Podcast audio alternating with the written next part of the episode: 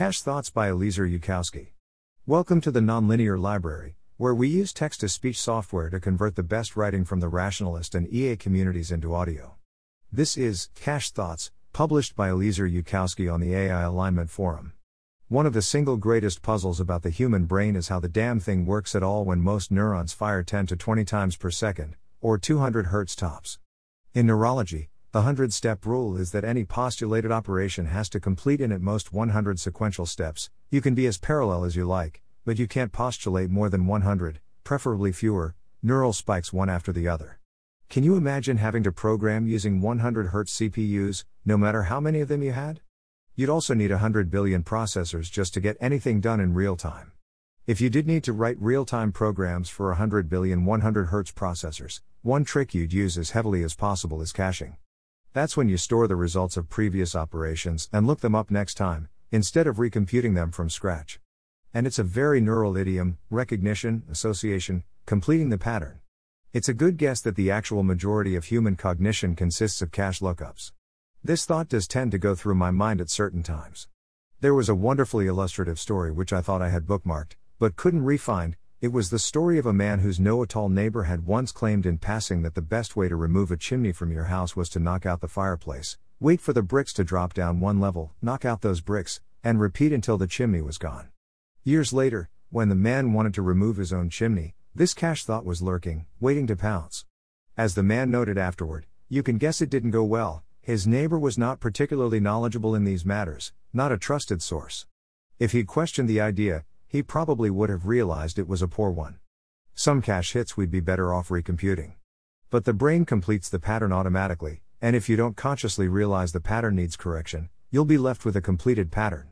I suspect that if the thought had occurred to the man himself, if he'd personally had this bright idea for how to remove a chimney, he would have examined the idea more critically. But if someone else has already thought an idea through, you can save on computing power by caching their conclusion, right? In modern civilization, particularly, no one can think fast enough to think their own thoughts. If I'd been abandoned in the woods as an infant, raised by wolves or silent robots, I would scarcely be recognizable as human. No one can think fast enough to recapitulate the wisdom of a hunter gatherer tribe in one lifetime, starting from scratch. As for the wisdom of a literate civilization, forget it. But the flip side of this is that I continually see people who aspire to critical thinking, repeating back cache thoughts which were not invented by critical thinkers. A good example is the skeptic who concedes, well, you can't prove or disprove a religion by factual evidence. As I have pointed out elsewhere, one, this is simply false as probability theory. And it is also simply false relative to the real psychology of religion. A few centuries ago, saying this would have gotten you burned at the stake.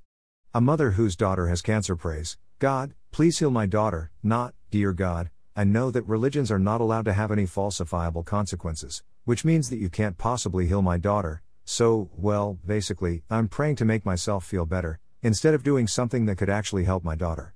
But people read you can't prove or disprove a religion by factual evidence, and then, the next time they see a piece of evidence disproving a religion, their brain completes the pattern. Even some atheists repeat this absurdity without hesitation. If they'd thought of the idea themselves, rather than hearing it from someone else, they would have been more skeptical. Death. Complete the pattern, death gives meaning to life. It's frustrating, Talking to good and decent folk, people who would never in a thousand years spontaneously think of wiping out the human species, raising the topic of existential risk, and hearing them say, well, maybe the human species doesn't deserve to survive.